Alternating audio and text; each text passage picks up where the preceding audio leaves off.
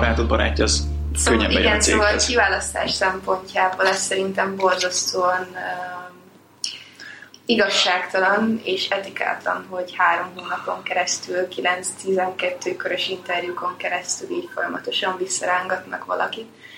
Mert um, értem én, hogy meg kell nézni jól azt az embert, akit felveszel, ettől függetlenül tényleg, tehát hogy a barátom barátja, az csak azért, mert valaki beajánlotta nekem, ezért fel fogom venni, még valaki más, aki meg nem ismerek, azt meg végigrángatom egy három hónapos állásinterjú, több körös Folyamaton. Igen. folyamaton így van, tehát és ebben De a most személyes ajánlásnak azért nagyon nagy szerepe van. Tehát én Magyarországon azt éreztem, hogy hú, ez ilyen kicsi piac, hogy az tényleg azt számít, hogy kit ismersz, és akivel együtt jártál egyetemre, utána öt évvel később ő nem tudom, valahol valamilyen pozícióban lesz meg te is, és azért tudtok közös bizniszt csinálni, mert megvan az a régi ismerettség, hogy ó, igen, együtt jártunk egyetemre, még ha nem is voltatok nagy barátok, hogy tök sokat számít, és és Angliába kiköltözve azt látom, hogy itt, itt még mindig tök ugyanaz megy, hogy nagyobb, Az sokkal egész- nagyobb a piac, de, de ez számít, hogyha Az valaki be tud mutatni, akkor az úgy egészen más. ez egész világon így megy, tehát főleg ugye pszichológus körökben is ez egyébként nagyon-nagyon menő, hogy tudom azt, hogy mondjuk um, egyik ismerősömnek az ismerőse pont azzal foglalkozik, amivel nekem kellene, hogy most ö, pont igény van rá, és, ö, és csak azért, mert tudom, hogy ő meg tudja csinálni, ezért Hm. felhívom. De az is benne van, hogy ritka az egyedüli pozíció, és inkább csapatba kell dolgozni, és hogyha valakit ismersz, vagy egy ismerősön keresztül ismered, akkor szerintem van egy olyan elő, hogy mondjam, előképzettséged abból az emberből, vagy tudásod, hogy sokkal könnyebben alkotsz vele csapatot talán. Um, igen, ez is nagyon fontos egyébként, hogy valaki hogyan, tehát hogy, hogy lehet együtt dolgozni valakivel. Ez személyes tapasztalatból is tudom, viszont ugye csapatot alkotni, főleg teljesen vadidegen emberekből sokkal nehezebb, mint hogyha, mint hogyha valaki ismerősének az ismerősével kellene, mert már van előtte információm, tudom, hogy A stewardess ismerősömet tudom említeni, aki, aki minden egyes repülőúton másik crewval repül. Tehát a tízezer emberből kiválasztanak tizet arra a járatra, és, és évente, hogyha összefut olyan emberrel, akivel már dolgozott előtte, és Igen. esélyük sincsen. esély sincsen megismerni egymást közelebbről, de egyébként ezért is, ezért is van ez a hosszú kiválasztási folyamat, és annak ellenére, hogy megvan még mindig ez a tradicionális vezető és a vezetőnek a csapata felosztás, mostanában pedig egyre ugye populárisabb az, hogy projekt, projektmunkákat vállalnak el um, különböző csapatok, és uh, úgy válogatják össze a specialistákat, hogy egy csapatot tudjanak alkotni, és mindenki hozza a saját tudását. Um, és ez milyen szimpatikus, pont most egy ilyen céggel próbálok dolgozni, akik előbb meg akarják találni, hogy mi a megoldandó feladat, és utána megkeresni az embereket, nem pedig fordítva, hogy, Igen. hogy ezekkel az emberekkel most megoldunk bármit. A Sziasztok, kedves hallgatók! Ez itt az Irodai Huszárok, eh, legújabb egyébként- egyébként, és itt ülök. Stella vagy Stella? Stella. Nem kérdeztem meg. Itt ülök Stellával, aki nagyon érdekes dolgot tanul az egyetemen. Mit tanulsz az egyetemen, Stella? Um, munka és szerzett pszichológusnak készülök, most vagyok uh, végzős, és um, szakdolgozatot írok jelenleg. Ez egy éves master? Igen, egy éves mesterképzés Angliában, és um, az alapképzést azt um, Debrecenben végeztem el, utána jöttem ki um, megcsinálni a mesterképzést, és hát jelenleg itt tényleg dolgozok, tanulok, és minden más. Tök jó. Ez a University of Surrey egyébként, ami, ami Guildfordban van. Most megnéztem direkt 15 ezer hallgató van, hogy így el tudjuk helyezni. Ez- Rengeteg egyébként. A Corvinus az 14 ezer Budapesten, a Műszaki Egyetem az 20 ezer, amióta közgázd is oktatnak, megnőtt. Tehát ez valahol ott van a kettő között e, méretben a 15 ezer hallgatóval, és, és nagyon változatos, hogy miket tanítanak, tehát nem olyan specifikus, mint a, mint a közgáz, vagy a, vagy a Műszaki Egyetem, hogy nagyon rámennek egy vonalra, hanem művészet, jog, orvostudomány, rengeteg, rengeteg dolog van. Igen, nagyon, nagyon sokféle um, dolgot oktatnak itt, viszont ami, ami ki, kiemelkedő, az a technológiai kutatás. Uh-huh. Egyébként nagyon sok mindenben élen jár, tehát um, ugyanúgy, mint orvostudományokban, mint uh, bizniszben, de most például az egyetem kapott egy ilyen, vagyis hát dolgozik egy olyan projekten, hogy képítsék az 5G hálózatot, és azt hiszem valami 15 milliárd fontot kaptak érte. Ez komoly. Most... Szóval elég komoly fejlesztések mennek itt, de nem akarok uh, hazudni, úgyhogy nem tudom a pontos számot. Most rákerestem Wikipedia, hogy hány milyen department van itt a University of Surrey, de olyan sok, hogy nem fogom felolvasni. Igen, szóval ez egy elég nagy egyetem, és hát egy, egyfajta külön szubkultúrának is mondanám, tehát um, ugyanúgy, mint ez a könyvtár elég ikonikus, ahol most vagyunk, um, maga az egész kampusz egy ilyen domboldalon elterülnek az épületek, és az egész egy kupacban, ez nagyon szimpatikus. Dániában olyan egyetemre jártam, ahol, ahol össze-vissza volt a városban mm. a különböző része az egyetemnek, ezért nem volt egy ilyen nagy közös tér, ami tele volt diákokkal, de itt ez nagyon megvan. Teljes igen. egyetemi negyed van itt Guildfordban. E, igen, és egészen nagy, tehát külön a sportpark, az csak e, ugye az uszoda, és e, külön... E, Egyetlen 50 méteres medence Surreyben igen. Ami fedett, mert van még egy 50 méteres, az nyitott, és, és ennyi az Igen, egész megyében. Szóval, szóval nagyon fejlett, és ugyanúgy, mint, mint ahogy látod az amerikai filmekben, ugyanúgy van külön foci csapat, vannak cheerleaderek, és um, minden más. Szóval elég változatos itt az élet. Um, és hát ugye elég változatos így kulturális szempontból is, mert mindenféle náció megtalálható itt, és ugye a multikulturális azért hozza magával a magát a változatosságot, úgyhogy elég kevés tőzsdéves. Akkor nem unatkozol? Nem, nem unalmas Kevés a helyi. Munka és szervezeti pszichológián hány hallgató van? Na, ez egy, ez egy érdekes Vagy ott ültök öten? Um, Hát az a helyzet, hogy ez a képzés ez most indult, e, idén, mi vagyunk a tesztalanyok. Wow. Igen, ezért is, ezért is nagyon jó, mert megkaptuk az extra figyelmet a, ami, ami ugye az első, első évfolyamnak um, így kiváltság. Én Meg az összes vakvágányt bejártál. Így van, így van, tehát megvannak Azok a, a tanárok, akik eltűnnek. Igen. A Fél év közepén. És történt ilyen, történt ilyen tényleg.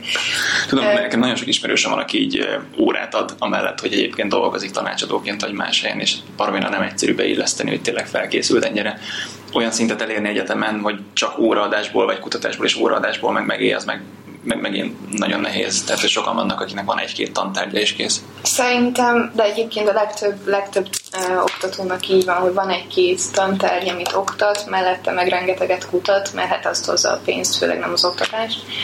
Um, és mellette még van egy saját biznisze is általában, legalábbis a legtöbb oktató, akit itt láttam az egyetem, mindegyik így csinál. Hány munkaajánlatot kaptál eddig?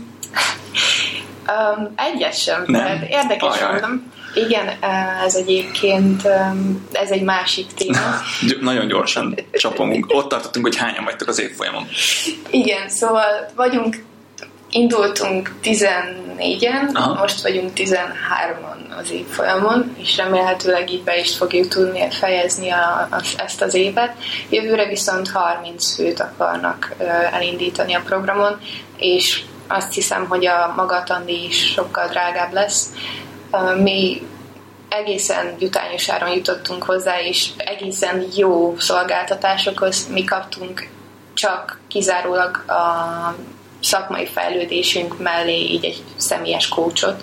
Oh, yeah. Igen, aki csak azért van, hogy az egyéni skilleket, a um, képességeinket de onnantól kezdve, hogy mondjuk kommunikációs képességek egészen addig, hogy megélni egy olyan életrajzot, mindent segítette. Pont most volt egy Skype meetingem a coachommal, és akkor segített megélni egy applikációt.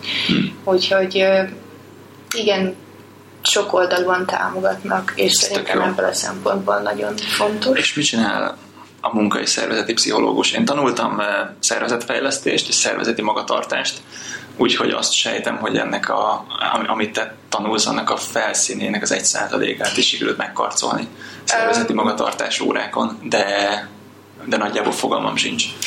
Most szerintem a legtöbb pszichológus kolléga lenyakazna azért, amit fogok mondani, viszont um, rengetegen teszik fel ezt a kérdést, um, és nagyon kevesen tudják, hogy valójában mit csinál egy munkai szervezet pszichológus.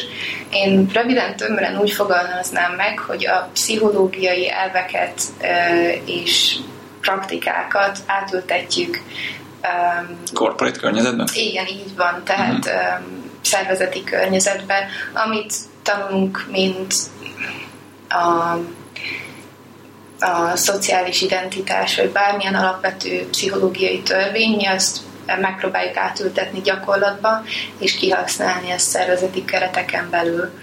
Um, hát az a helyzet, hogy ez nem annyira, annyira populáris, főleg itt a főleg itt a Egyesült Királyságban. Magyarországon ahogy észrevettem, beleolva inkább a Human Resources. Teljesen a HR-nek a feladata, így hogy érezd jól magad. Így Igen. van, vagy pedig olyan olyan területekre specializálódik, mint mondjuk a tűzoltók, um, rendőrség, igen, bár, ilyen segítő munkát végez, tehát gondolom az ilyen betegellátók, vagy mentősök, vagy ilyesmi, tehát akik ki vannak téve több ilyen um, sokkoló szituációnak, ott tudom elképzelni, hogy biztos, hogy van hozzájuk alapból kirendelt pszichológus, akivel tudnak beszélgetni. Azok, azokat a dolgokat szerintem inkább a klinikai pszichológusok uh-huh. csinálják, tehát nálunk van jó sok specializáció a pszichológiai, a pszichológián belül, de főleg amit azt mondanám, hogy a legnagyobb az a, ugye a klinikai, akik dolgoznak a kórházban, vagy pedig, mint ahogy itt elég népszerű a, az occupational health. Igen. Ők, itt, ők is inkább klinikai irányultságot vesznek, mert hogy mi, tehát mi kevesebbet konzultálunk. A legtöbb klinikai pszichológus inkább a konzultáció felé, de és most szintén lenyakasztának a kedves kollégák, de inkább azt mondanám, hogy ők, ők sokkal inkább foglalkoznak azzal, hogy ez rendesen leülsz, igen, van van beszélgetés. Igen, így van. Egy az Szinte már ilyen terápia jelleggel visszajársz. Van, pontosan. Aha. Tehát, hogy a terápiát azt inkább bíznám a klinikus szakkollégákra. Aha. És akkor Mi... miben, miben segít a munkahelyi igen, és akkor most szeretnék visszatérni, hogy mit tudunk mi nyújtani így a munka és szervezet pszichológiában. Um, alapvetően nagyon-nagyon szerte ágazó a dolog, um, amit főleg itt az Egyesült Királyságban tapasztaltam, hogy um, kiválasztási módszereket tervezni, um, hogy mondják ezt, pszichometrikai pszichometrikai kérdőíveket, vagy kiválasztási technikákat tervezni, akkor van egy-két pszichológus, aki kifejezetten a gamifikációt pártolja. Pont most láttam. Mi az a, a gamifikáció? Az eljátékosítása a dolgoknak? Igen, így van. A játékos verziója a kiválasztási eszközöknek a megtervezésének. Van ez a nagyon jó módszer, amikor Assessment Center van, hogy behívnak 20 embert egy egész napra, és akkor két óránként hazaküldenek belőle hármat, és akkor nem tudod, hogy meddig, hát meddig jutsz el. Kicsit ilyen valóságsószerűen. Igen, így van, nekem valahogy ilyen való, valóságsó. Um, és igen, ennek is szerintem megvannak az etikai vonzatai, de um, szóval igen, az első az, amit nagyon-nagyon súlykolnak, az ugye a kiválasztási um, eszközöknek a tervezése. Szintén van, ahol mondjuk a HR-be így beleolvadóan vannak pszichológusok, de általában, mint ahogy az orvost is, a pszichológust akkor hívják, amikor gáz van. Um, és ez... Um, és nem a megelőzésre. Így van, tehát ez, ez egészen, egészen jellemző. Szerintem a fizikális oldalról kezdenek eljutni a cégek oda, hogy belátták, hogy hogyha a munkáltató jobb körülmények között van tartva, akkor, akkor boldogabb lesz és jobban fog dolgozni. Tehát most már nem tudom, akarsz egy állóasztalnál dolgozni például, vagy, vagy milyen széket tesznek alá, ilyen szempontból azért nagyon sokat fejlődtek a, a, a cégek az elmúlt években, hogy, hogy megéri nekik megvenni a drágább széket, mert nem fogsz beteg menni azért, mert fáj a hátad. Tehát, hogy van egy ilyen irány, de ez még teljesen csak a fizikai ö, oldala, és szerintem valahol itt jön be a ti munkátok a, a pszichológiai, meg a lelki oldaláról. Um, szerintem van olyan tradicionális cég, aki teljesen elzárkózik ezektől az újításoktól, viszont vannak, akik meg nagyon-nagyon élen járnak.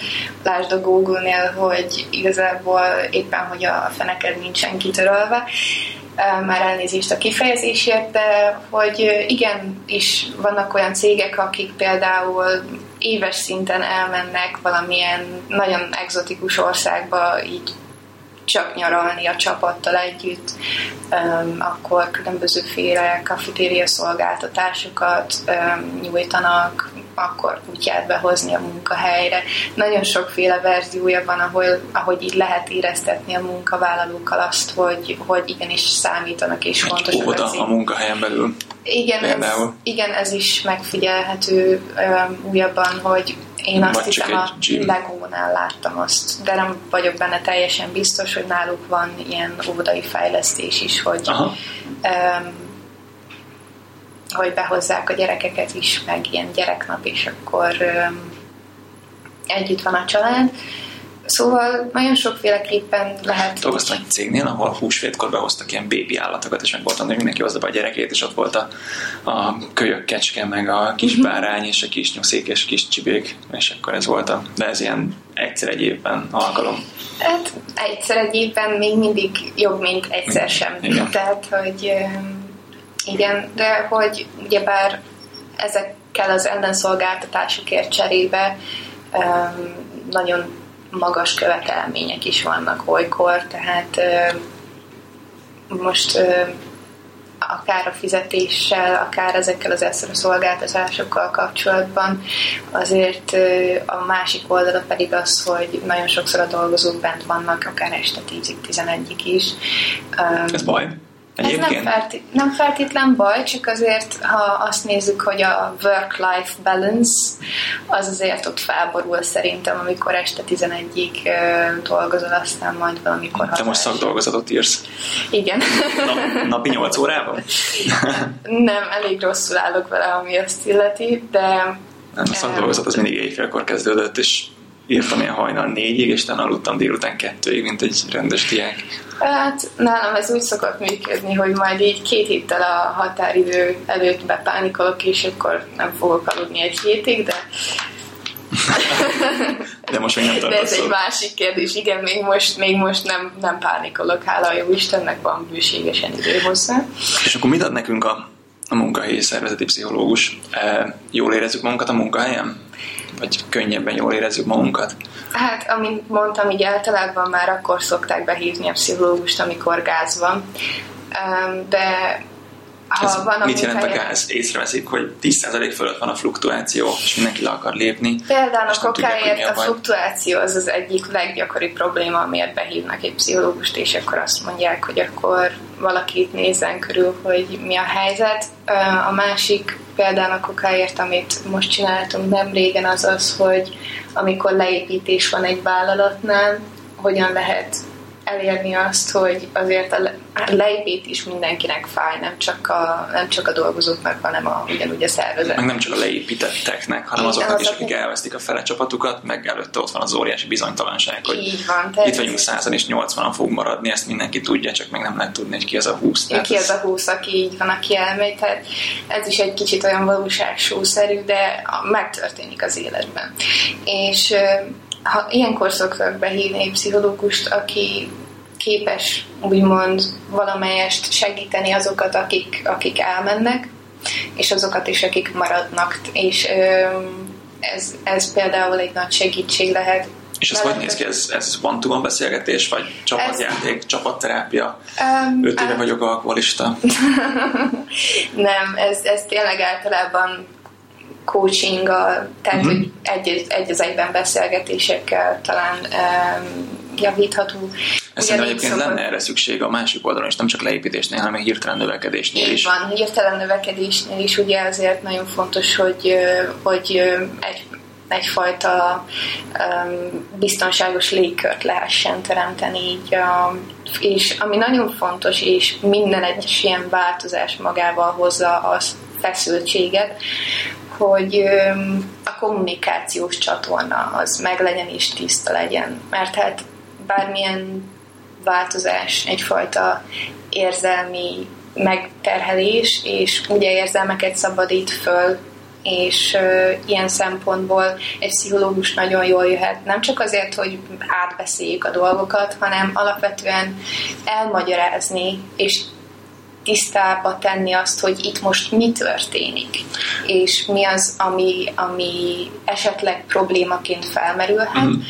és mi az, ahogy ezt esetleg konstruktívan és pozitívan meg lehet oldani a dolgokat. Ez tök fontos gyakorlatilag elmagyarázod neki a saját érzéseit. Így van, tehát nagyon sokszor egyébként, ami a legfontosabb feladatunk, hogy elmagyarázzuk, hogy mi az, amin, az, az, mi az ami, amin keresztül mennek, és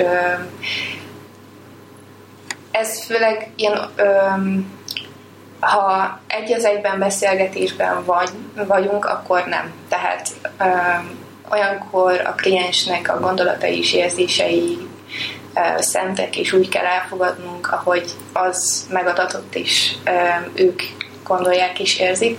Viszont ha egy ilyen, egy ilyen csapat vagy, vagy cég keresztül megy egy változáson, fontos, hogy értsék kollektíven, hogy mi az, ami történik de ez lehet, hogy csak az én véleményem is más kollega azt kritizálná, de szerintem igenis fontos az, hogy megértsük azt, hogy mi, mi megyünk keresztül. Változás kezelésben van egy jó könyv, az Olvad a jéghegyünk, az a címe, ahol egy pingvin populáción keresztül ilyen nagyon játékos mese jelleggel elmeséljük, hogy hogyan lehet jól változást kezelni cégen belül. Érdekesen hangzik. Oké. Okay.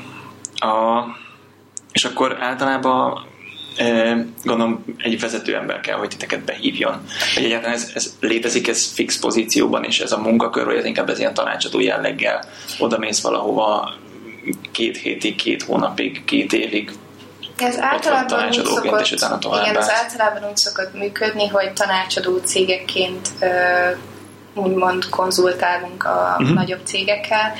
Ez szerintem nagyon fontos a tapasztalatszerzésből, tehát hogy, hogy pár év alatt nagyon sokat látsz. Még hogyha egy helyen ülnél, akkor, akkor csak azt az adott szituációt tudod megismerni. Igen, egyrészt változatos a dolog, másrészt a, úgymond, ha cégen belül dolgozunk, akkor főleg egy új kezdő munkai szervezetpszichológusként, aki nem feltétlen annyira tapasztalt még, megvan az a az egyfajta szupervízió így az idősebb tapasztaltabb kollégáktól.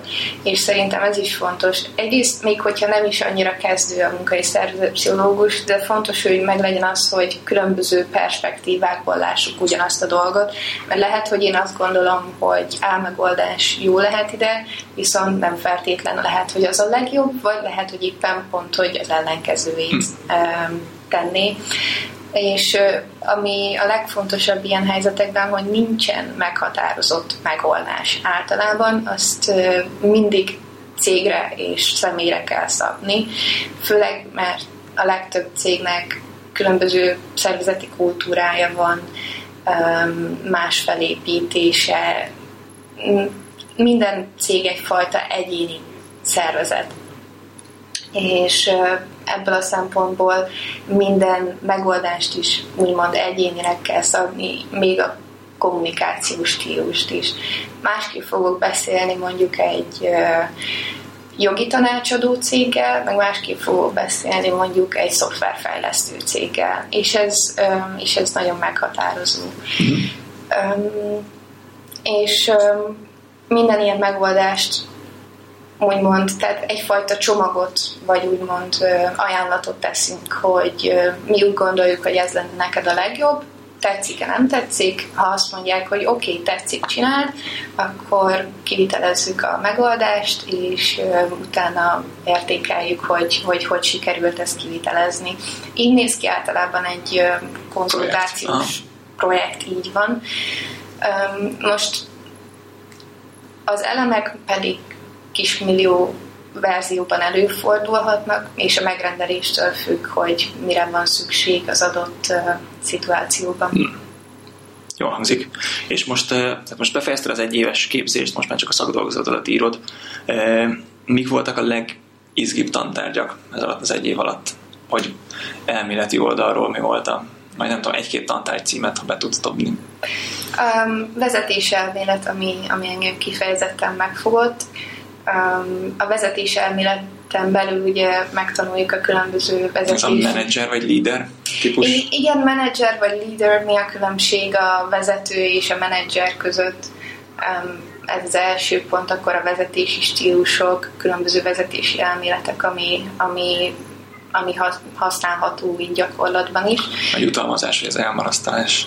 Um, és többek között meg az, hogy milyen vezetési stílus, milyen szituációban jól alkalmazható, illetve ami nekem nagyon-nagyon tetszett, volt kifejezetten egy olyan, egy olyan alkalom, amikor végig csak tárgyalástechnikát tanultunk, és az volt az egyik számomra a legérdekesebb dolog, mert mindig szerettem volna tudni azt, hogy így hogy lehet effektíven tárgyalni, és most végre sikerült elsajátítani ezt a tudást.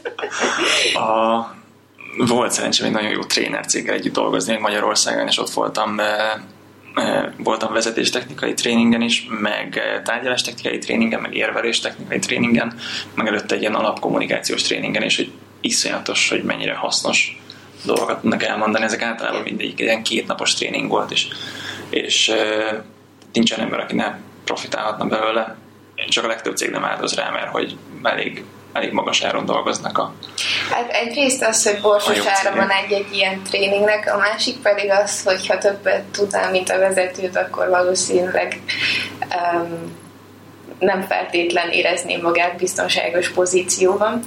Ez jellemző egyébként, ezt láttam több helyen, hogy egy ilyen középvezető az megpróbál maga alá olyan kis vezetőket gyűjteni, akik nem túl ambiciózusak, tehát hogy biztos, hogy nem veszélyeztetik az ő pozícióját, és a legalsó szinten dolgozó szorgos hangyáknak azért keserű az élete, mert hogy a, a kisvezetők direkt hülyék, mert direkt hülyéket tesznek oda, hogy a középvezetők ne legyenek veszélyben.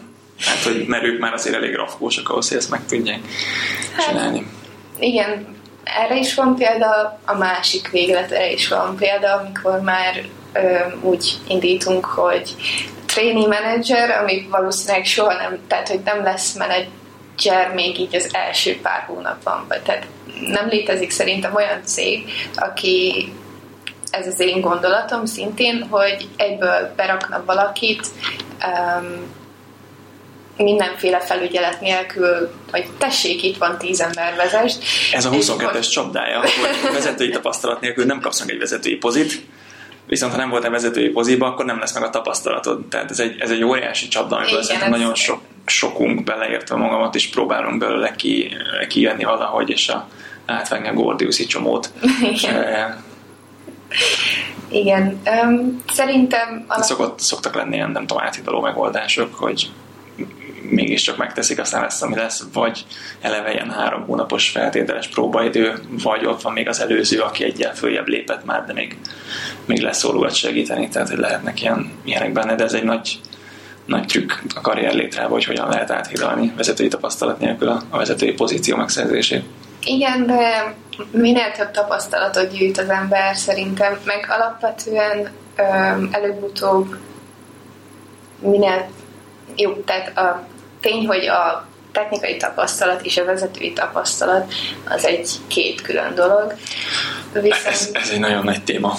Igen, tehát hogy nagyon sokszor, hogy egy cégnél azért tesznek valakit vezetőnek, mert hogy olyan fizetést kell már neki adni, amit csak vezetői pozícióba lehet.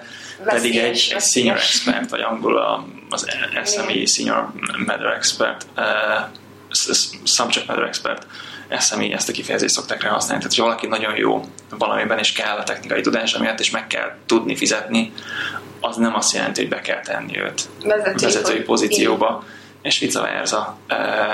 Bár az egyetemen is éreztem hasonlót, hogy aki, aki nagyon jó a területén, az nem biztos, hogy jó oktató, lehet, hogy nem tudja elmondani érdekesen, ha meg valaki nagyon jó oktató, az nem azt jelenti, hogy egyébként megvan a tök jó tudás mögötte. Így van, így van. Úgyhogy ez egy, ez egy egészen érdekes történet, viszont sok példa van rá, hogy valakit megtesznek vezetőnek azért, mert nagyon jó a szakmájában, és fordítva is, hogy valaki nagyon jó vezető lenne, de mivel nincsen szakmai tapasztalata, ezért megmarad a kis mókuskerékben.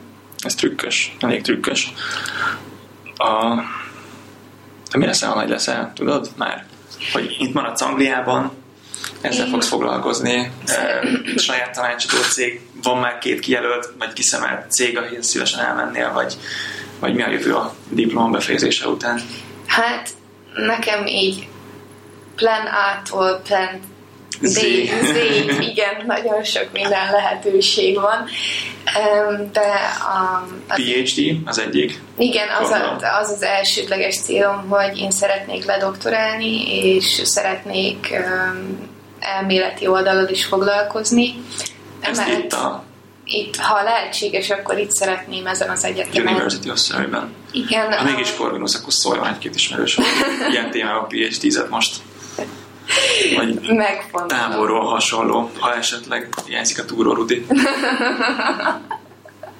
Lehet itt kapni Guildfordban Tudom, tudom, ott a buszpályaudvaron. Buszpályaudvaron, igen. Fontosabb információ. Nézd, a túlélés Nekem öt év kellett, hogy megtaláljam azt a boltot. A túlélés ez nagyon szükséges, hogy, hogy tudj, tudod, ez amikor új helyre költözöl, és akkor fontos, hogy uh, ilyen alapvető dolgok, hogy tudod, benzinkút, uh, hol, hol van legközelebb, akkor legközelebbi közért, ez, ezek fontos dolgok fontos dolog. Hogy hívják a tejfölt Angliában, igen. igen. És még az a fodrász, aki...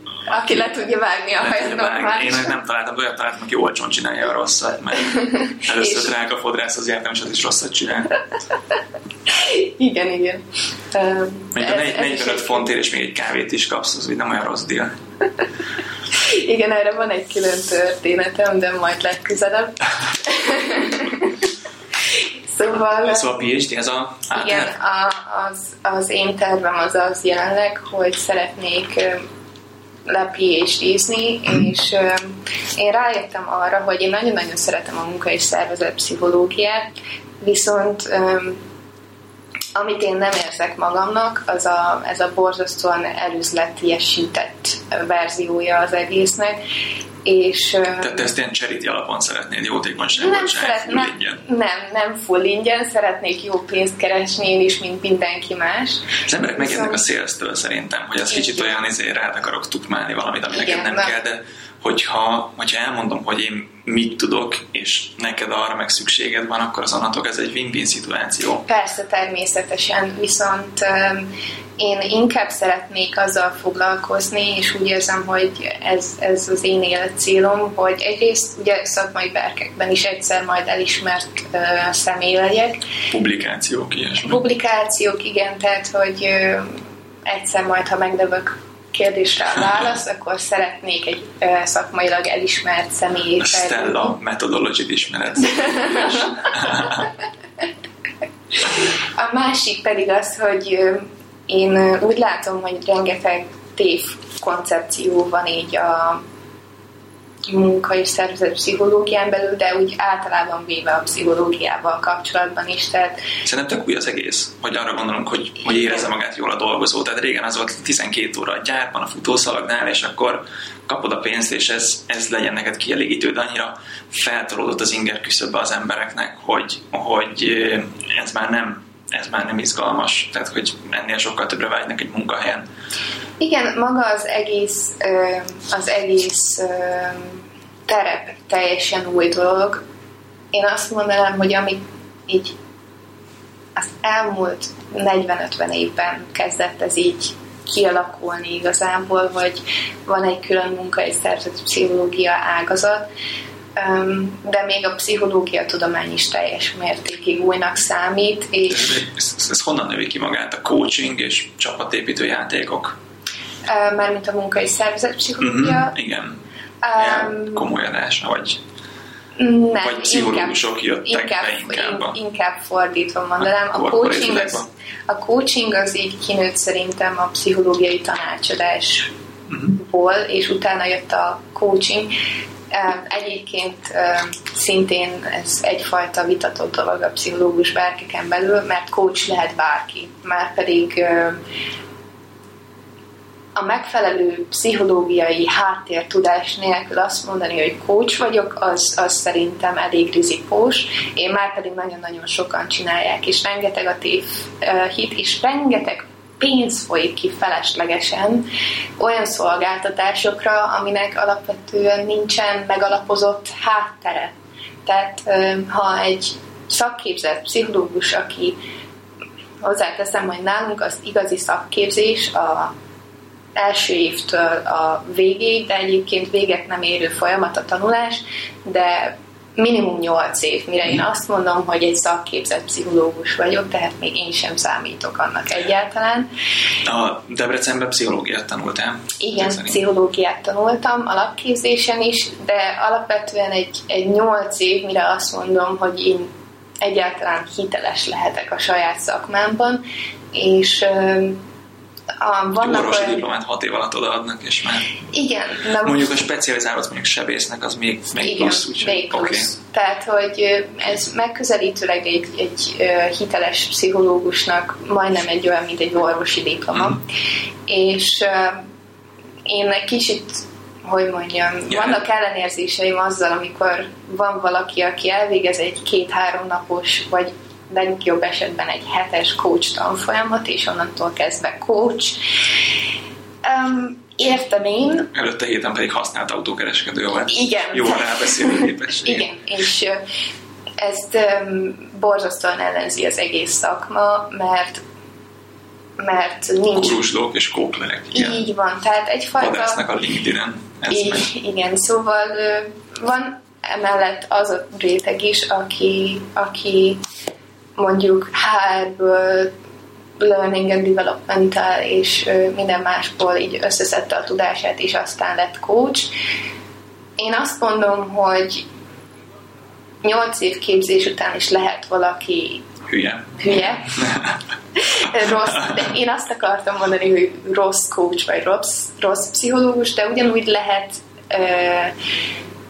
mondjuk 5-10 év tapasztalattal, HR diplomával, megfelelő képzésekkel valaki egy hiteles coach. Én nem gondolom azt, hogy kifejezetten specifikusan kell valakinek egy pszichológus diploma ahhoz, hogy coachingot tartson, viszont ha valaki azt mondja magára, hogy én coach vagyok, akkor szeretném látni azt, hogy mit tettünk le az asztalra azért, hogy elérjük azt, hogy coachok lehessünk, és egyébként itt Angliában szerintem a CIPD és a, a British Psychological Society ezt azért jobban vizsgálja.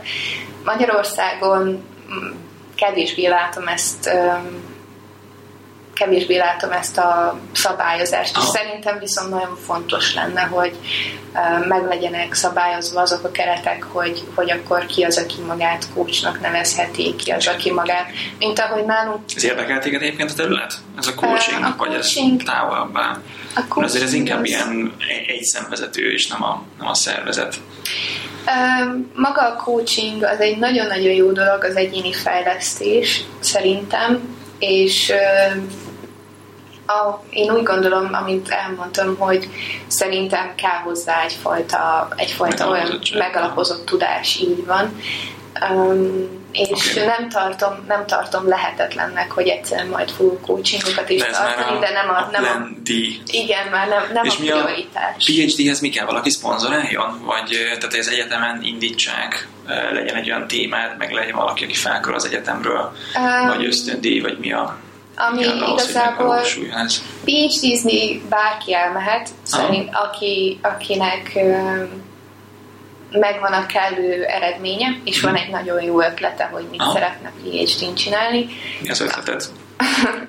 az ötletem az még egyenlőre nincs teljesen kialakítva, Aha. de valamit, mivel a, én a témavezetőm, ő a személyiséggel és a kiválasztással foglalkozik. Főleg. Ezek az adók és a kapók, nem a givers and takers, van ez a fajta.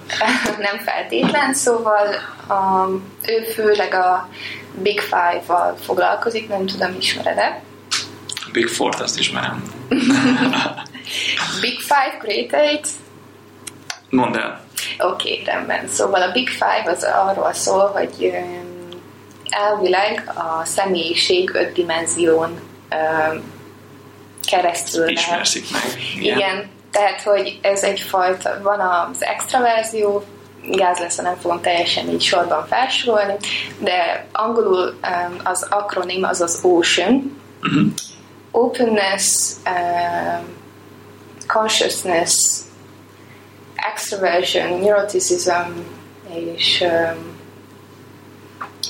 na, nem, nem számoltam ki, nem szóval az, az, agree, igen, az agreeableness így van, az maradt ki. Szóval töggáz szerintem, hogy ez már nem megy magyarul, de mindegy. Um, de nagyon sok ilyen szónak nincs is nagyon magyar megfelelően, szerintem. Vagy nem, de én ezt... Van, de van, de hülyén fordítják. Én ezt nem érzem nagyon, szerintem, szerintem borzasztóan nehéz ezeket a dolgokat így rendesen átültetni egyik nyelvből a másikba. Például az a nyitottság az még egészen, egészen kézenfogható, de... A semlegességességesség az már nem. A, a consciousness az a tudatosság, tudatosság igen, igen, az extraverzió az extraverzió magyarul is, a neuroticizmus az szintén ugyanaz. Az agreeableness meg azt hiszem valamilyen kedvességnek fordítják, vagy valami ehhez hasonló. Beleérző képesség, vagy um, egyetért, egyetértő, egyetértőség lenne egyébként, de ez annyira ah, rosszul az, hangzik. Az az érzésem ezzel, hogy azt akarja mondani, hogy másnak a véleményét elfogadod, tehát ez valamilyen szinten a Igen, beleérző képesség és az empátia mesdjéje, de, de valóban nehéz megfogni. Azt hiszem, hogy valamilyen vagy kedvességnek szokták fordítani, vagy pedig um, melegségnek vagy melegszívűségnek fordítják, de e, minden esetre, tehát a lényeg az az ennek a koncepciónak, hogy um, öt dimenzió, és ez a dimenzió úgy... És mindegyiken van egy, egy skála, tehát egy skála, extrovert tehát, hogy van, az van valami, tehát ez, ez pont azért lett ez a megközelítés ennyire népszerű, mert mert hogy ez nem kategorizál, tehát nem ilyen vagy, nem olyan vagy, hanem... aspektus, igen. Hát úgymond ez, a, ez az öt különböző um, úgymond dimenzió, amin, amin lehet mérni a személyiséget. Na most erre készült kismillió meg egy skála, amivel Igen, mérni, csak, mérni csak próbálják, öt, és megpróbálják ragadni. Tehát az a baj, öt, hogy... öt állomás van minden egyes ilyen skálán, tehát ez introvertált és az extrovertált között öt, öt helyen mondjuk kategorizálod be a személyiséget, van öt dimenzió, az hirtelen öt az ötödiken, ami nem tudom, 3000 valamennyi. Igen, Tehát, hogy rögtön szóval 3000 kategóriába tudod sorolni az embereket. Képzeld el azt, hogy hogy a skála, mondjuk a nyitottság skála, az egy nullától száz százalékig terjedő skála. Na most az akárhogy is, hogy te vagy a matematikus, nem Nem, nem, nem, semmiképp számológépet használok. Szerintem ez az egy a középiskola legrosszabb... Um, az egy millió ember kategória, úgyha száz. Igen, szóval, um, tehát hogyha egy száz százalék, tehát hogy számolt ki az, hogy az egy, ez egy nagyon... Nem, rosszul számoltam, sokkal több. Sokkal, sokkal több, így van.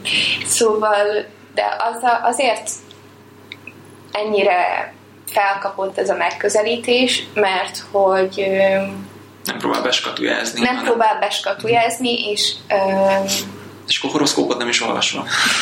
Képzeld el, hogy be szoktam olvasni, és az az egyetlen egy dolog, amiért megvesz, vagy hát veszek egy metrót az ingyenes példányok közül, kb. így elolvasom, és nagyon, és becsukom Nagyon fontos, hogy letakarod a, a csillagjegyet, elolvasod, megnézed, hogy hogy az, az mennyire stimmelt, és ezt játszik kettővel, hárommal, és utána nézd meg, hogy melyik volt egyébként, ami rád kellett volna vonatkozni. Igen, szóval én csak azért szoktam a metrót levenni, hogy mosolyogjak egyet a horoszkópon, és aztán csukom is visszarakom. Én uh, környezettudatosságból csak újra használt metrót olvasok. Valaki, valaki elvette, akkor fogyasztom én is szívesen, de hogy magamtól nem veszek el. Egyébként is a kukában, legalább én a hulladék, a szelektív hulladékgyűjtőbe szoktam visszarakni. A legjobb a metróajtóban, mert akkor nem csukódik be menni a metró, az a jó hely az újságnak. És szóval ez, a, ez az öt dimenzió, és azért pont ezért ennyire ennyire felkapott, mert hogy nem skatujáz be mhm. egyfajta kategóriába, hanem úgymond dimenzió, és um, a legújabb kutatások kimutatták, hogy ezek a dimenziók változhatnak. Tehát valaki mondjuk, tehát van összefüggés ugye a gyerekkori temperamentummal és a későbbi ö, személyiséggel is. Ugyebár valaki beleszületik egy családban, ez egy nagy vita egyébként, hogy most születünk-e a személyiséggel, vagy pedig belenövünk-e a személyiségünkbe. Hát, a környezeti is, hatások... Kérdés, hogy milyen százalékban, és akkor mondják, hogy három éves korodig nagyon formálható, vagy a tíz éves korodig kicsit, aztán meg már... Igen, és... Aztán meg egy tinédzser, vagy és ez is, ez is kérdéses, tehát hogy azt mondják, hogy a személyiség fejlődés, ugye gyerekkorban, főleg tinédzserkorban kialakul, és aztán ilyen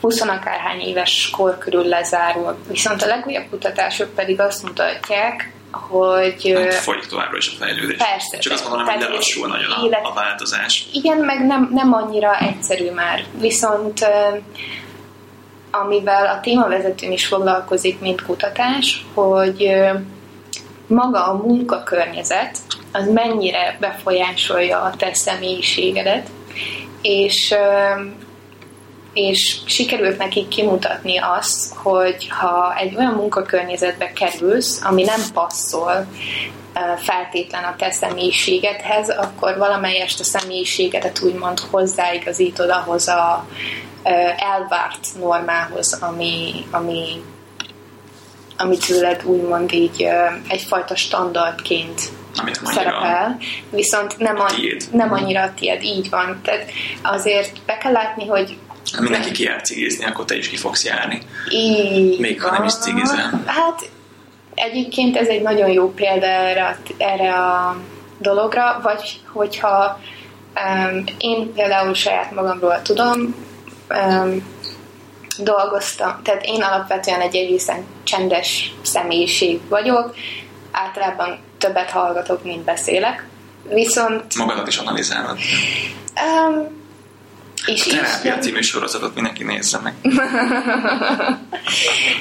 az önreflexió nagyon fontos, de um, szóval belekerültem egy olyan környezetbe, ahol viszont az volt az elvárt, hogy beszélgetni kell, nyitottnak kell lenni a másik emberek világára.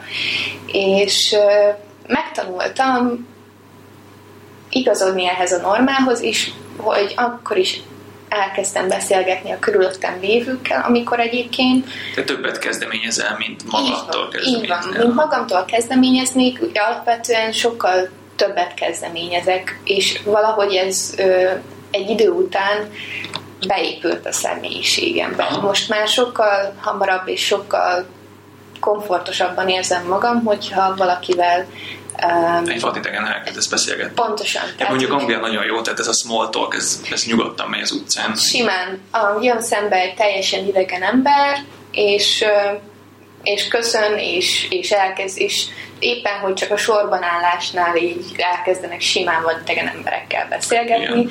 Ez számomra nagyon furcsa volt, és egy idő után simán beleszoktam a környezetbe, ez ugyanígy szerintem működik. Pont, pont ma reggel a pályaudvaron osztogattak uh, jeges kávét ingyen, és a mellettem levő Csajci mondta, hogy hú, az első jó dolog, ami mai nap történik velem, és akkor ezt néztem körül, de teljesen nekem mondta. Mert ő is kapott egy ingyen kávét, meg én is kaptam egy ingyen kávét, és akkor mondtam, hogy jaj, jaj, nem már nem már minden könnyebb lesz. Tehát, hogy teljesen nyugodtan elkezdenek beszélgetni. Igen, és uh, szóval alapvetően a személyiség az ö, úgymond képes változni későbbi korban is. És akkor a Big Five-ból szeretnéd a kutatásodat, vagy a, egy adott személynek ö, hogyan változik gyerekkortól kezdve a, az én, a kutatás, az én kutatási témám majd valószínűleg a Big Five-ra fog épülni. De az, um, tehát a Big Five mint egy időbeli pillanatkép, tehát hogy mondjuk, hogy szervezeteken keresztül, vagy inkább egy ilyen időbeli, mint egy ilyen uh, trend, hogy csak inkább egy-két kiemelt döntött, ember, aki... Még nem döntöttem el, hogy longitudinális lesz-e, vagy pedig uh, cross Mennyire szebben mondtad?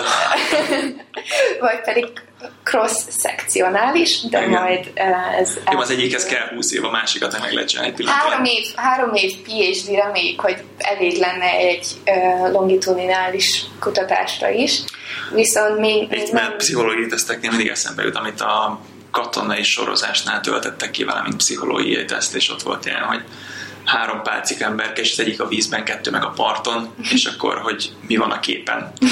Hát pálcik emberkék, és akkor ott volt három válasz lehetőség, hogy egyik megmutatta, hogy milyen fejes tud ugrani, a következő, hogy a belökték és jót nevetnek rajta, a harmadik pedig, hogy a vízbe lévő éppen öngyilkos akar lenni. Ezek pácik emberkék, tehát hogy ez volt a nagy pszichológiai van, felmérés van, van néha egy-két túlkapás így a tesztek során szerintem, de értem, hogy, hogy mit akarnak így mérni ezek a tesztek, viszont um, tehát egészen erősen kritizálják egyik, egyik másikat, én részemről nagyon szerintem... Könnyű. Meg nagyon sok minden fejlődik itt is, tehát ami, ami 20 évvel ezelőtt volt a, a tuti pszichológiai teszt, az ma már nevetséges. Igen, így van. Tehát én, én tudom nagyon jól, hogy a mai napig használják a Mavit, intelligencia tesztelésre. A Mavit azt hiszem a 60-as években fordították angolról magyarra, még azt hiszem a Bagdi emőkéig, és még olyan kérdések vannak, hogy ki volt a Szovjetunió első elnöke, vagy nem, nem, nem emlék, nem tudom visszahívni pontosan, mert nem láttam Mavit szerintem már egy-két éve, egy éve, kettő, de valami ilyen kérdések, és a mai napig ugyanaz a kérdés, hogy ki volt a Szovjetunió. Honnan tudod, hogy ki volt? Tehát főleg uh, így eltelt, nem tudom. Meg az intelligencia és a lexikális tudás, ez két külön dolog, tehát lehetsz, lehetsz um, egy igen. két lábon járó nem tudom, lexikon, és mellette nem tudsz asszociálni és struktúrába gondolkodni, vagy lehet, hogy... Az intelligencia egyébként is egy borzasztóan érdekes kérdés, mert tehát, hogy hogyan méred, az egy dolog. Mm. Nagyon sokféle verziója van, ami próbálja megfogni az intelligenciát, viszont mi az? És hogy uh, hogyan méred? Ez egy nagyon fontos kérdés, és uh, rengetegen próbálták megválaszolni ezt a kérdést. Senkinek nem sikerült még igazából. Azt hiszem, van egy olyan definíció az intelligenciával kapcsolatban, hogy az intelligencia az, amit az intelligencia tesztek mérnek. Igen. És... Egy, egy adott tesztet ki tudsz tölteni sok emberrel, és őket sorba lehet állítani, de az csak az adott teszt adott szerinti teszt sorrend lesz. Úgyhogy... Még egy teljesen más tesztbe más sorrend jön neki, tehát innentől kezdve nem És ugye azért objektív. is tehát, hogy gondolkoznak azon, hogy van különféle verziói a, a, az intelligenciának. A legtöbb, legtöbb azt hiszem egyébként a matematikai és a verbális logikát szokta nézni, um, de emellett ugye van mondjuk a téri intelligencia, tök zenei az, intelligencia. Hogy melyik kihajtogatott kockából tudod azt a kockát összehajtogatni. Ez egy olyan dolog, hogyha így tudsz térben látni, akkor ez egy tök egyszerű feladat. Van, akinek meg tök nehéz, de az élet minden más területén semmit nem mond el rólad. Tehát, Igen. Um, szerintem egyébként nekem volt egy, volt egy ismerősöm, matematika versenyekre járt, és végül matematikus is lett. Um, viszont um, a, ha azt nézzük, mivel diszlexiás, a verbális intelligenciája alatta van az elvártnak. Tehát perspektíva kérdése, hogy most azt mondjuk, hogy diszlexiás, és akkor neki ott van egy fajta úgymond hátránya, igen. igen. És hogyha ki kellene tölteni egy verbális intelligencia tesztet, valószínűleg akkor az intelligencia teszt szerint debil lenne. Um, úgyhogy nagyon sok vitatott kérdés van. között volna 42-nél biztos. Úgyhogy nagyon sok vitatott kérdés van így a pszichológia területén belül is. Ak- akartam valamit kérdezni. Igen? Már szó, hogy mennyi volt a gyakorlat nektek eh, ez alatt az egy év alatt? És ez olyan, olyanra gondolok, hogy tehát nem csak hogy szituációs játék, hogy játszuk azt, hogy te vagy a gonosz főnök a csoporton belül, hanem hogy tényleg kimenni, megnézni igazi Teretre? munkahelyeket, igazi dolgozó embereket, nagyítóval vizsgálgatni őket, hogy mennyire volt ez jellemző, vagy volt egyáltalán ilyen Um, én azt mondanám, hogy a magyar gyakorlathoz viszonyítva sokkal gyakorlatorientáltabb maga uh-huh. a mhm. képzés, viszont uh, itt úgy szokott működni, hogy van három év alapképzés, van egy év csak uh, úgymond placement, mint um, um, gyakorlati Gyakorlat, év. Igen. Gyakorlati év. Ez nagyon jellemző, hogy bachelor, bachelor után dolgoznak egy évet, évet, és van, aki aztán nem megy vissza az egyetemre. Igen, soha. és van, aki aztán nem megy vissza az egyetemre, hanem megy tovább dolgozni. Van, aki visszajön mesterképzésre a gyakorlati év után. Tehát uh, itt az öt év az úgy szokott összerakódni, hogy három év alapképzés, egy gyakorlati év és egy mesterképzés. Mm. És De neked kimaradt a gyakorlati év. Nekem kimaradt a gyakorlati év ebből szempontból, mert ugye én egyenest az alapképzésről jöttem a mesterképzésre. Szóval a gyakorlatot általában a gyakorlati év alatt szokták így begyűjteni a hallgatók, viszont a mesterképzés alatt meg ugye inkább az elméleti oktatás folyik ugyanúgy, még hogyha egy gyakorlatiasabb formában is, mint ahogy mondjuk mondjuk a magyar oktatási rendszerben lenne. Um, projektmunkákat csináltunk. Az első fél évben um, nekünk kellett összeállítani egy pszichometriai tesztet magunktól csapatmunkában, és a második évben pedig, uh, amit mondtam, hogy a, egy olyan szituációt kellett megoldanunk, ahol um, egy cég leépítésen keresztül ment, és nekünk az volt a feladatunk, hogy... És volt konkrét cég, ahol leépítettek, vagy ez egy, ez egy szituációs ez gyakorlat egy szituációs volt? gyakorlat volt, viszont az eset megtörtént. Aha. Um, létező cég... Ezek az esettanulmányok baromi fontosak szerintem minden Tehát egy területen. létező cég létező leépítési folyamatára kellett uh, megoldást biztosítani, és utána, miután ugye mi felajánlottuk a tehát, hogy prezentáltuk a megoldásokat csapatban, Um, utána elmondták, hogy mi történt az a, konkrét, a valós esettanulmány szerint. Mi a piros tűzőgépét mindenki megtarthatta. és um, ezek nagyon fontosak szerintem, mert um, nem csak a csapatmunkában való dolgozást erősítik, megfejlesztik, hanem azt is hozzátesznek nagyon, hogy, hogy konkrétan ezek valós életbeni szituációk. Tehát tényleg lehet majd egyszer olyan, hogy behívnak minket mondjuk egy leépítéshez, vagy tényleg kint a terepen. Ez a George Clooney film, az Up in the Air, amikor ő volt a kirúgó tiszt, és csak azért hívták oda a cégekhez, hogy megmondja az embereknek, hogy, Igen. hogy ki vannak rúgva. Igen. Szóval ezek, ezek fontos dolgok és fontos tapasztalatok szerintem, hogy és hihetetlen milyen méretű cégek vannak, tehát most, most egy bankba dolgoztam az elmúlt két évben, és 230 ezer munkavállaló 80 országban, és egy irodába ültünk tízezeren. Tehát, hogy egyetlen házban volt tízezer ember, és hihetetlen, hihetetlen méretek. Úgyhogy ez tényleg az a szint, ahol, ahol pont találkoztam, és srácsa mondta, hogy az elmúlt négy évben ugyanabban az épületben dolgozott, én meg az elmúlt két évben ugyanott dolgoztam, ráadásul kiderült, hogy csak két szinten ültünk. és soha nem találkoztam. És uh, soha nem találkoztam, teljesen ezért volt. Teljesen van, de nem pedig volt nem tudom hány közös ismerősünk, mint kiderült. Most képzeld el, hogy van egy-két olyan falu, ahol tízezren laknak, tehát egy épületben vagytok tízezren. Um, kemény. Uh, és szerintem ilyen helyzetekben aztán, tehát főleg ilyen embertömegeknél nagyon fontos az, hogy, hogy legyen egyfajta ilyen segítség, úgymond alátámasztás annak, hogy...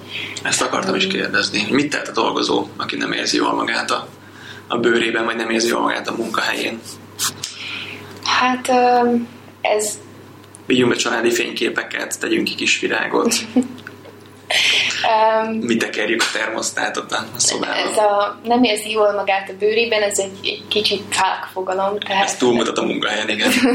ez, ez egy nagyon-nagyon, tehát minden diszkomfortnak vannak okai. Most lehet ez egy ö, elviselhetetlen főnök, lehet ez egy kényelmetlen irodai szék. Egy gyerekkori sérelem. Egy gyerekkori sérelem, egy, ö, egy ö, munkatárs, aki folyamatosan piszkál, bármi. Lehet egy olyan projekt, ami megoldhatatlannak tűnik.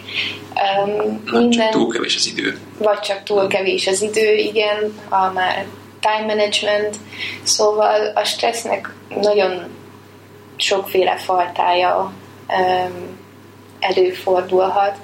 Azt szokták mondani, és itt most főleg a stressz és kiégés, mert a egyik másik úgy általában hozza magával, hozza magával a dolgot, tehát ha már a, nem érzem jól magam a bőrömben, és a tipikus irodai dolgozó, aki minden egyes nap úgy megy haza, hogy mint akit agyonvertek, az nem? Mint akit agyonvertek, igen. Szóval, hogy a kiégéshez um, volt egy nagyon kedves uh, tanítóm, ő azt mondta, hogy um, minőségi családdal eltöltött idő, Aha. És jó barátok, akikkel nem a munkáról beszélsz, emellett mindig legyen valami újdonság. Ez a három olyan dolog, ami, ami az érdeklődést így szakmán belül fel tudja tartani szerintem.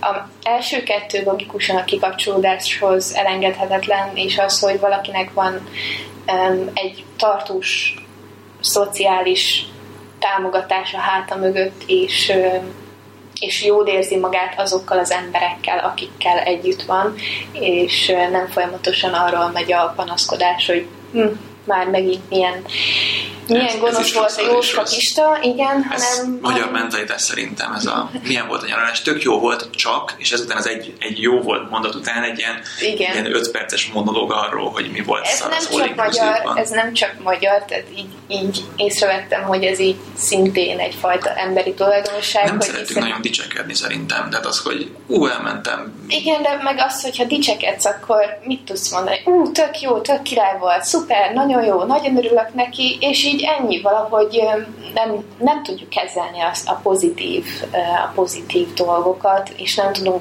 megfelelően reagálni rá, de hogyha valaki negatívat említ föl, akkor onnantól kezdve már ú, tudunk hozzászólni, és tudunk esetleg más dolgokat uh, hozzáfűzni, hogy jaj, nekem is olyan rossz volt.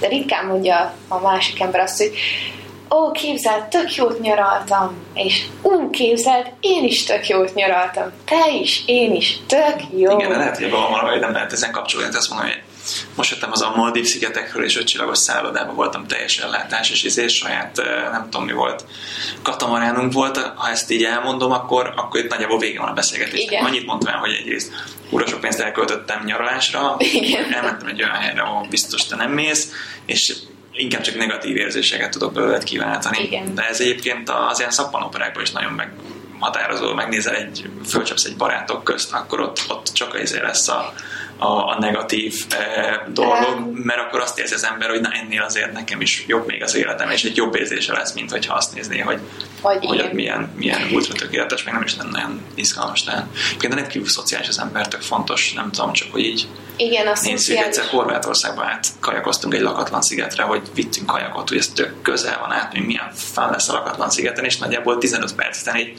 oké, okay, most mi, tehát nincs egy izé, nincs egy halas sütő, nincs egy, egy ember, aki hülyén viselkedik, nincs egy gyerek, aki kavicsal dobálja az öreg néni, tehát hogy nem történik semmi. Azon kívül, hogy ott vagy a lakatlan szigeten, és, és rájössz, hogy egyáltalán nem. Tehát, hogy kell a, a strand élményhez ahhoz, az, hogy, hogy történnek körülötted dolgok, és akkor arról lehet beszélni. Igen, egyébként ezért ezért büntetés a börtön. Elvágva lenni az egész szociális világtól, és a börtönökön belül is ugye egyfajta szociális megvonás, igen. élet egyébként kialakul, mert mit tudom én találkozok a börtönörrel, mondjuk napi szinten kétszer-háromszor, vagy pedig van ilyen, azt hiszem van neki, nem, nem tudom, mert soha nem voltam még börtönben, de hogy ott is kialakul egyfajta ilyen közösség. Uh-huh de hogy a, maga az, hogy mondjuk valaki magánzárkában van, vagy valami, az egy borzasztóan nagy megvonás, hogy elvágják az embert a szociális környezetétől, és ez egyfajta uh, olyan depriváció, ami egyébként sok embert képes az űrületbe kergetni. Az biztos. Volt egyfajta ilyen De most már más büntetés nem divat, nem vágják le a kezedet. Igen. Pénzbüntetés van még ezen kívül. Az is tud fájni, az meg is tud fájni. Szingapur meg megbotoznak. Vagy részegen randalírozol. De hogy volt egyfajta, vagy egy kísérlet, hogy de és le is kellett állítani egy egyébként egy idő után. A kísérlet úgy volt tervezve, hogy a lehető legtöbb ingertől megvonják az emberek, embereket, és az a lényeg, hogy felöltöztették őket ilyen hőálló ruhába, fül ugye letakarva, hogy hallani ne halljon semmit, szemüveg, hogy ne, ne lásson semmit, és beletették egy medencébe, hogy még így a gravitációt se érezze. És egy pár órán belül az emberek elkezdtek halucinálni, és le kellett állítani az egész kísérletet, mert az agy automatikusan azokat az üres járatokat megpróbálja kitölteni. kitölteni. Hát ez nem az álom, amikor alszol. És ezeket, a, ezeket az üres járatokat az agy automatikusan kitölti. És um, meditáció pont ezt akarná elérni, hogy, hogy legyen üres járat, hogy ne csak kattogjon folyamatosan. A meditáció De nem inkább meg. a tudatosságot próbálja, uh-huh. és mindenfajta relaxáció egyébként szerintem a tudatosságot próbálja erősíteni. Az emberek egy nagy része szerintem a napi rutinjuk folyamán teljesen automatizálva működnek. Tehát mit tudom én, nekem a reggelem első 10 perce, én legtöbbször nem emlékszem rá, pedig az tudom nagyon pár óra. az, az első 10 perc, negyed óra, az mindig úgy szokott töltődni, hogy én kimegyek a konyhába, megcsinálom a kávémat, és megiszom, és addig tudom, hogy mindig ugyanaz történik. Autopilot. Hogy... Ez mondják, amikor, amikor vezetsz az autópályán, és észreveszed, hogy egy órája nem, nem is figyelted a forgalmat, igen. és mégis sávot is váltottál, és nem ütköztél össze, hogy, hogy van ez a fajta annyira elkalandozó, hogy, hogy ott van az, a, az autópilóta bekapcsolva, hogyha kell, akkor, akkor be tudsz avatkozni, és attól még tudsz egyet vészfékeznie kell, de elég elkalandozott a gondolatot, hogy ne, ne arra emlékezz, hogy az úton mit, milyen fákat láttál, hanem arra emlékezz, hogy milyen gondolataid voltak közben. Igen, és ez egyébként, tehát hogy, hogy az agy megpróbálja ezeket a dolgokat így úgymond kompenzálni, és mindenfajta ilyen relaxáció arra, arra próbál összpontosítani, hogy legyünk egy kicsit tudatosabbak, és és ez főleg akkor idő, időgazdálkodás szempontjából, munka szempontjából, a koncentráció képesség, a tudatosság ö, nagyban összefügg egyébként a hatékonysággal. Tehát ha minél rendezettebb a, a személy, minél, minél többet tud jobban koncentrálni, jobban ott lenni a munkájában, akkor akkor sokkal eredményesebben tudja végezni azt, amit egyébként így autopilotben végigcsinálna. Mondjuk ez természetesen munkakörtől is függő.